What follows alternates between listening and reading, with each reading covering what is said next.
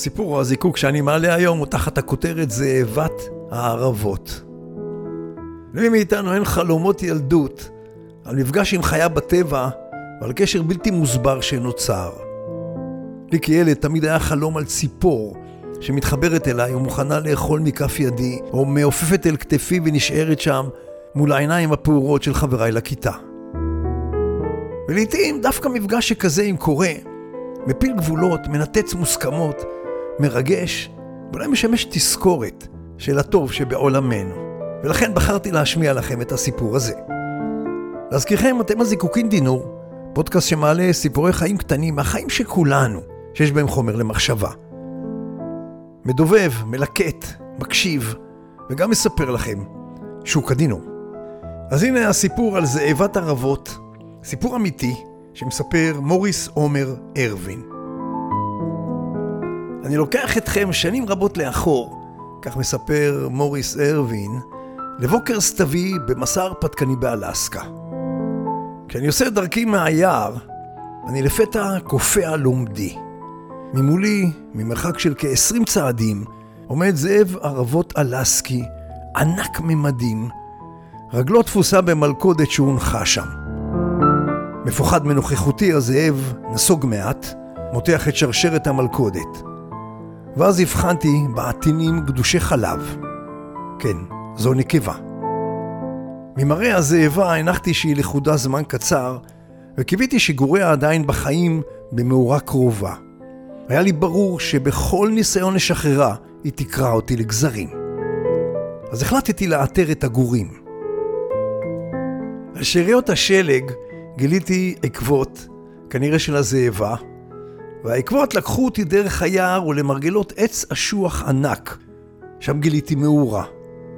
לא היה רחש מבפנים. גורי זאב הם זהירים וביישניים, והנחתי שקשה יהיה לפתותם החוצה. חיכיתי קול של זאבה הקוראת לגוריה. לא הייתה תגובה. ניסיתי שוב, ואז הגיחו ארבעה יצורים מתוקים בני כמה שבועות. הושטתי להם את אצבעותיי והם ינקו אותן בתאווה.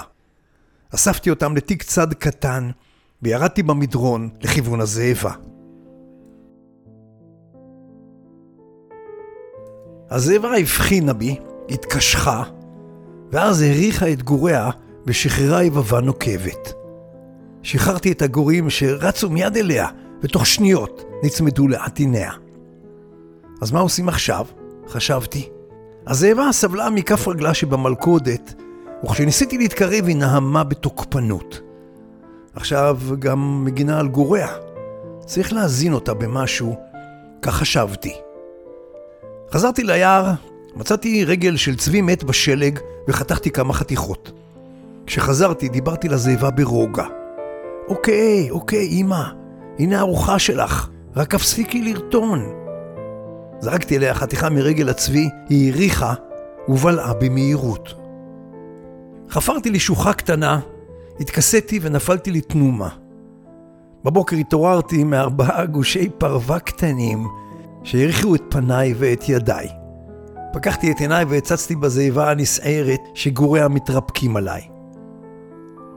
לו רק אזכה באמונך אוכל לשחרר אותך, חשבתי לעצמי.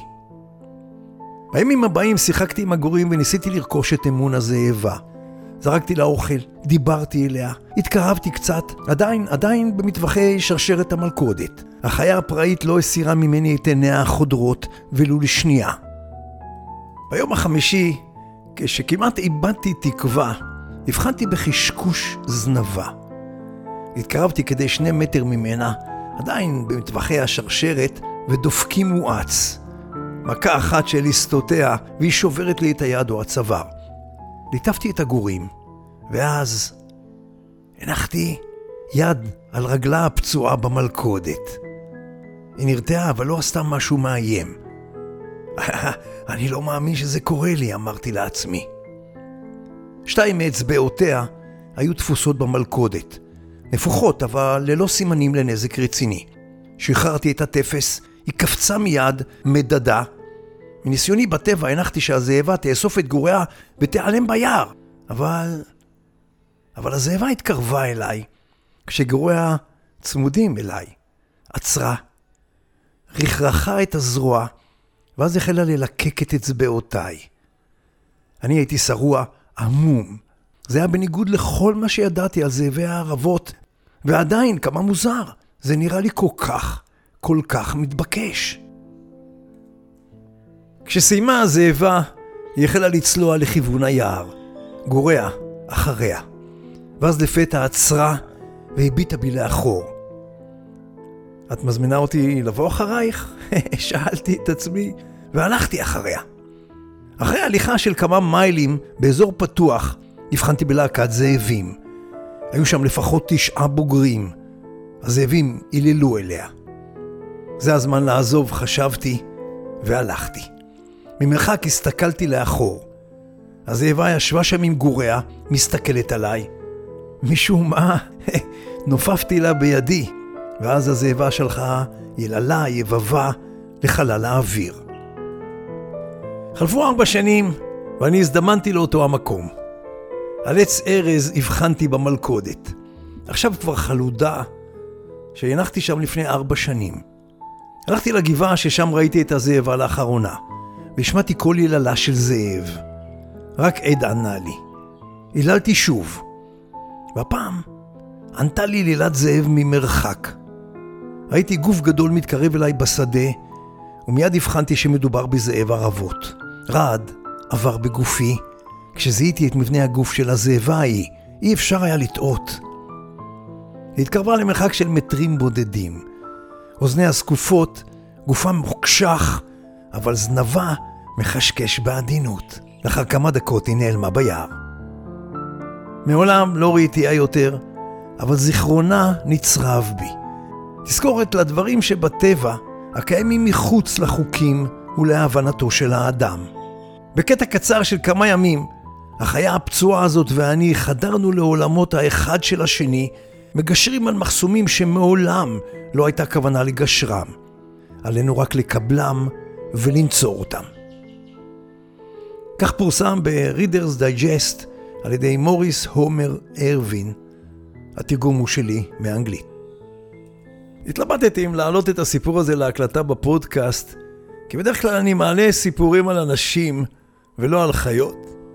אבל תוך כדי ההקלטה התרגשתי מהחיבור היפה הזה בין החיה לאדם בעת מצוקה. קוראה ותיקה הזכירה לי את הביטוי הלטיני אדם לאדם זאב, וחשבתי, הנה, זאב לאדם, אדם. זאב לאדם, אדם. הנעימה שברקע נקראת עלי שלכת בסתיו על ידי מיוזיק אל פיילס מאתר בשם פילם מיוזיק. זיקוקין דינור, שוק הדינור.